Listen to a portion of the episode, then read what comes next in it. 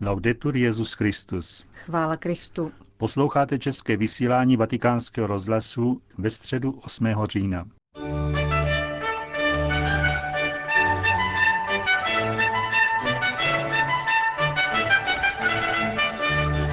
Náš středeční pořad patří, jak je zvykem, generální audienci Benedikta XVI. Svatý otec pronesl svou katechezi na náměstí svatého Petra. Pokračoval v cyklu svých výkladů o svatém Pavlovi. E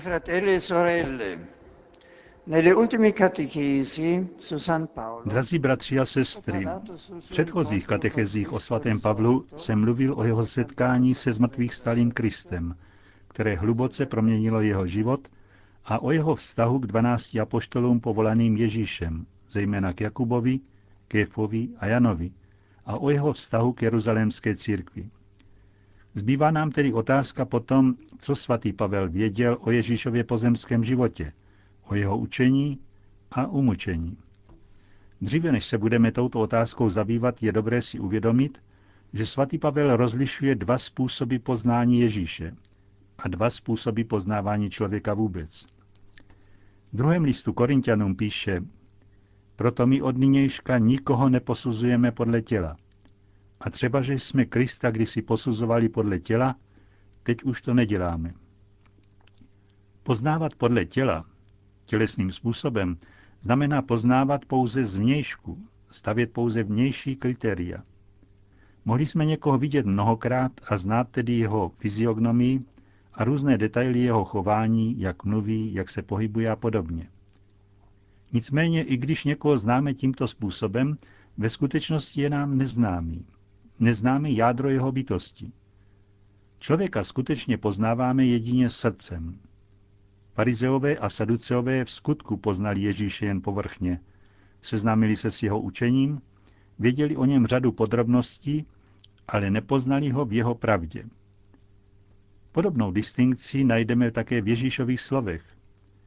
Po proměnění se ptá apoštolů, za koho mne pokládají lidé a za koho mne pokládáte vy. Lidé ho znají, ale povrchně. Vidí o něm řadu věcí, ale ve skutečnosti ho nepoznali. Oproti tomu dvanáct, díky přátelství ještě záležitosti srdce, pochopilo to zásadní a začalo poznávat, kým je Ježíš. Tyto různé způsoby poznání platí i dnes. Jsou učení lidé, kteří znají mnoho podrobností o Ježíšovi, a jsou prostí lidé, kteří je neznají, ale poznali ho v jeho pravdě. Srdce promlouvá k srdci. Pavel chce v podstatě sdělit, že zná Ježíše takto, srdcem, a že tímto způsobem poznává člověka v tom hlavním, v jeho pravdě a teprve pak, v druhé fázi, poznává další jednotlivosti. Detto questo rimane tuttavia la questione che cosa ha saputo San Paolo Přesto stále zůstává otázka, co věděl svatý Pavel o Ježíšově konkrétním životě, o jeho slovech, umučení a zázracích.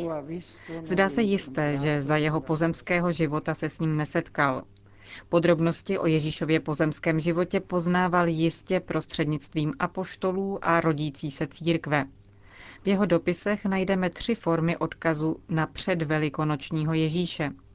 V první řadě jde o jasné a přímé odkazy. Pavel mluví o Ježíšově davidovském původu, ví o existenci jeho bratří či příbuzných, zná průběh poslední večeře, zná i jiná Ježíšova slova, například o nerozlučitelnosti manželství, o tom, že kdo hlásá evangelium, má být živen komunitou, protože dělník má právo na svou mzdu.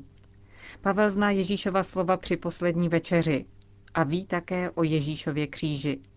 To jsou přímé odkazy na slova a skutky Ježíšova života. In secondo luogo possiamo intravedere Na druhém místě lze rozpoznat v některých větách Pavlových dopisů nejrůznější nepřímé odkazy na tradici, zaznamenanou v synoptických evangeliích. Například slova, která čteme v prvním listu Solunianům, kde říká, že den páně přijde jako zloděj v noci. Nelze je vysvětlit odkazem na starozákonní proroctví, protože přirovnání o zloději v noci najdeme pouze v Matoušově a Lukášově evangeliu. Pavel tedy čerpá právě ze synoptické tradice. Stejně tak, když čteme, že Bůh si vyvolil ty, které svět pokládá za pošetilé. Slyšíme věrné echo Ježíšova učení o prostých a chudých lidech. Pak jsou tu věty, které Ježíš vyslovil v mesiánském jásotu. Dobrořečím ti, Otče, pane nebe a země, neboť si tyto věci skryl před moudrými a chytrými a zjevil si je maličkým. Pavel ze své misijní zkušenosti ví, jak pravdivá jsou ta slova, totiž že právě prostí lidé mají srdce otevřené pro poznání Ježíše. Také narážka na Ježíšovu poslušnost až k smrti, jak čteme v listu Filipanům, připomíná naprostou připravenost pozemského Ježíše plnit vůli Otce. Pavel tedy ví o Ježíšově umučení, o jeho kříži, o tom, jak prožíval poslední okamžiky svého života. Ježíšův kříž a to, co tradice o této události kříže předává, je v centru Pavlova kerygmatu. Dalším pilířem Ježíšova života, který svatý Pavel zná, je kázání nahoře, z něhož cituje místy téměř doslovně, když píše Římanům Milujte se navzájem, žehnejte těm, kdo vás pronásledují, žijte v pokoji se všemi, přemáhej zlo dobrem. V Pavlových listech je tedy věrný obraz horského kázání. E c'è un terzo modo di presenza Nakonec je možné bezpečně zjistit třetí způsob přítomnosti Ježíšových slov v Pavlových listech, a to když provádí formu přenesení před velikonoční tradice do situace po velikonocích. Typickým příkladem je téma Božího království. To bezpečně stojí ve středu kázání historického Ježíše. U Pavla je možné zjistit přenesení této tematiky protože po zmrtvých vstání je zřejmé, že božím královstvím je osobně Ježíš, z mrtvých vstalý. Království tedy dospěje tam, kam přichází Ježíš. A tak se nezbytně téma Božího království, v němž se předjímalo Ježíšovo tajemství, přemění na kristologii. Nicméně ty též dispozice, které požaduje Ježíš pro vstup do Božího království, platí přesně pro Pavla vzhledem k ospravedlnění skrze víru. Jak vstup do Božího království, tak ospravedlnění vyžadují postoj velké pokory a disponibility, zbavený domýšlivosti, aby člověk mohl přijmout boží milosti. Například podobenství o farizeovi a publikánovi uděluje poučení, jež se nachází úplně stejné u Pavla, když naléhá na nutné vyloučení jakékoliv píchy vůči Bohu. Také Ježíšovy věty o publikánech a prostitutkách, ochotnějších než farizeové přijmout evangelium, a jeho volba sdílet s nimi stůl, nacházejí plné srovnání v Pavlově učení o milosrdné boží lásce k hříšníkům. Tak téma Božího království je znovu předkládáno v nové formě, ale vždy v plné věrnosti k tradici historického Ježíše.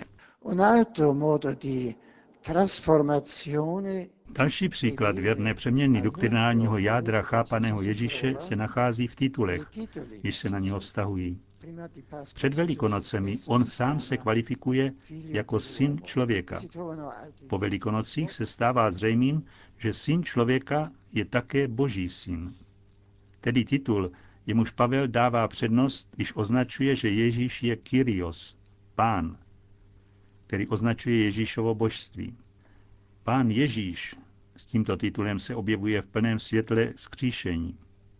Na Olivové hoře ve chvíli Ježíšovy smrtelné úzkosti učedníci, než usnuli, slyšeli, že hovořil s otcem a nazýval ho Abba, otče. Je to velmi důvěrné slovo, odpovídající našemu tatínek, jež užívají děti při hovoru se svým otcem. Až do toho okamžiku bylo nemyslitelné, aby Žid použil podobné slovo, když se obracel na Boha. Avšak Ježíš, protože byl pravým synem této hodině intimity, tak mluví a říká Abba, Otče. V listech svatého Pavla Římanům a Galatianům se toto slovo Abba překvapivě objeví na rtech pokřtěných, protože dostali ducha syna a nyní nosí v sobě takového ducha a mohou mluvit jako Ježíš a s Ježíšem jako opravdoví synové otce. Mohou říkat Abba, protože se stali syny syna. E finalmente vorrei accennare alla dimensione salvifica della morte di Gesù. A nakonec bych se rád dotknul spásonosného rozměru Ježíšovy smrti, jaký nacházíme v evangelijním výroku, podle něhož syn člověka nepřišel, aby si dal sloužit, ale aby sloužil a dal svůj život jako výkupné za všechny. Věrný odlesk tohoto Ježíšova slova se objevuje v učení apoštola Pavla o Ježíšově smrti jako výkupném, jako vykoupení, jako osvobození a jako smíření. Zde je střed teologie apoštola Pavla, která se zakládá na tomto Ježíšově slově. A na závěr svatý Pavel nemyslí na Ježíše v historickém oděvu, jako na osobu minulosti. Jistě, že zná velkou tradici o Ježíšově životě, slovech, smrti a vzkříšení, ale nepojednává to vše jako něco minulého.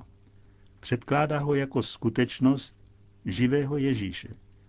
Ježíšova slova a činy pro Pavla nepatří historickému času, minulosti. Ježíš žije nyní a mluví nyní s námi a žije pro nás. To je pravý způsob, jak poznat Ježíše a přijmout tradici o něm. Také my se musíme naučit poznávat Ježíše ne podle těla, jako osobnost minulosti, nýbrž jako našeho pána a bratra, který je dnes s námi a ukazuje nám, jak žít a jak umírat. E ci mostra come vivere e come morire. Po společné modlitbě odčenáš udělil Benedikt XVI. apoštolské požehnání. Sit nomen Domini benedictum. Adiutorium nostrum in nomine Domini.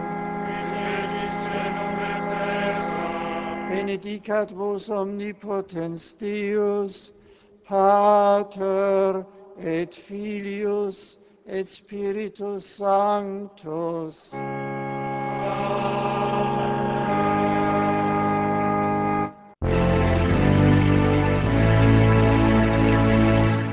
Další zprávy. Vatikán. Čtvrtý den biskupského synodu byl poprvé věnován práci v malých diskuzních skupinách.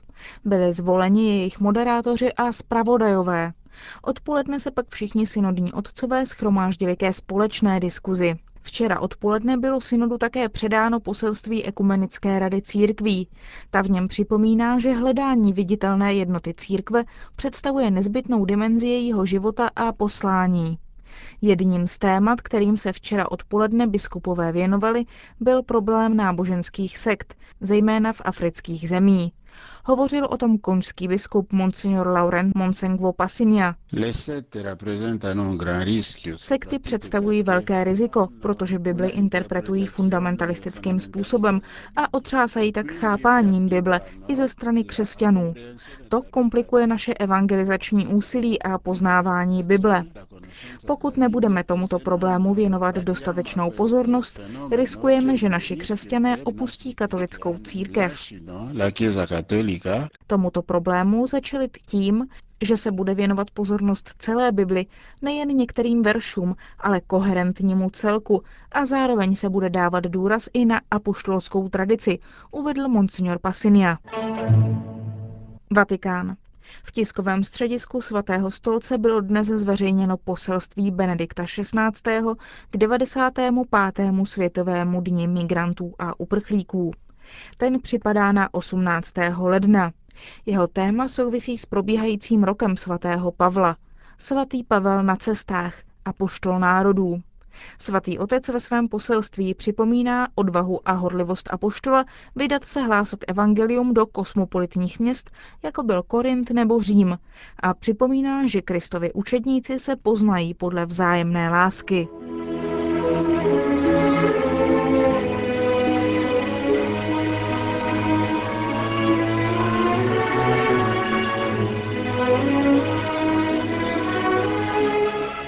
Končíme české vysílání vatikánského rozhlasu. Chvála Kristu. Laudetur Jezus Christus.